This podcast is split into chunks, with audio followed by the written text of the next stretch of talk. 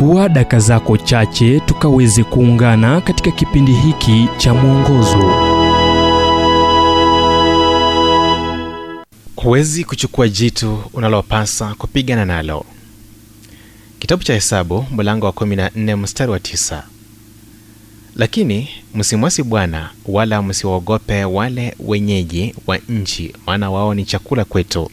Uvuli uliokuwa juu yao umeondolewa naye bwana yu pamoja nasi. Msiwaogope.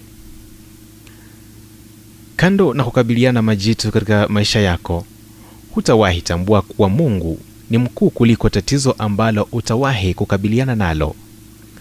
Majitu yanakuonyesha vizuizi vinavyokuzingira ili ujue kuwa mungu si werevu wako. Aliliangusha jitu. Kipimo cha hofu yako pia kinaashiria nguvu na udhaifu wa imani yako.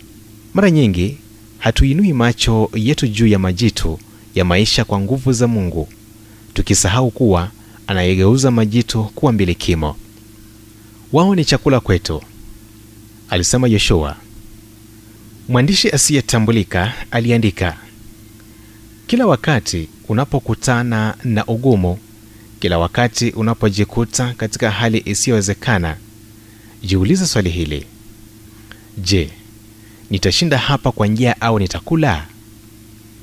Iwapo unamtegemea mungu kwa ushindi na uruhusu maisha yako ya ushindi kudhihirishwa ndani mwako utapata chakula kipya na kuongezwa nguvu na utalishwa tena.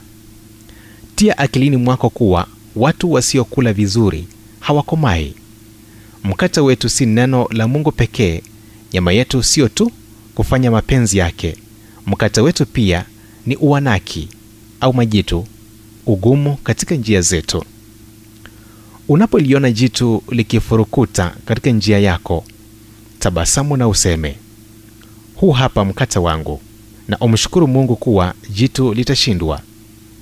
Tafsiri zingine za karibuni huacha nje maneno yanayoeleza jitu kuwa chakula ila hilo ndilo kamili alilosema yoshua na kujua kuwa mungu aliweka jitu katika njia yako ili ukaweze kulishinda na hivyo uwe na ujuzi zaidi kunafanya tatizo lote kuwa lisilo na kitisho.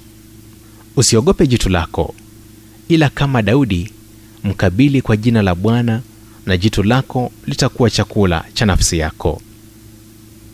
Ujumbe huu umetafsiriwa kutoka kitabu kwa jina strength for today and bright hope for tomorrow kilichoandikwa naye dr. Harold sala wa guidelines international na kuletwa kwako nami emmanuel oyasi.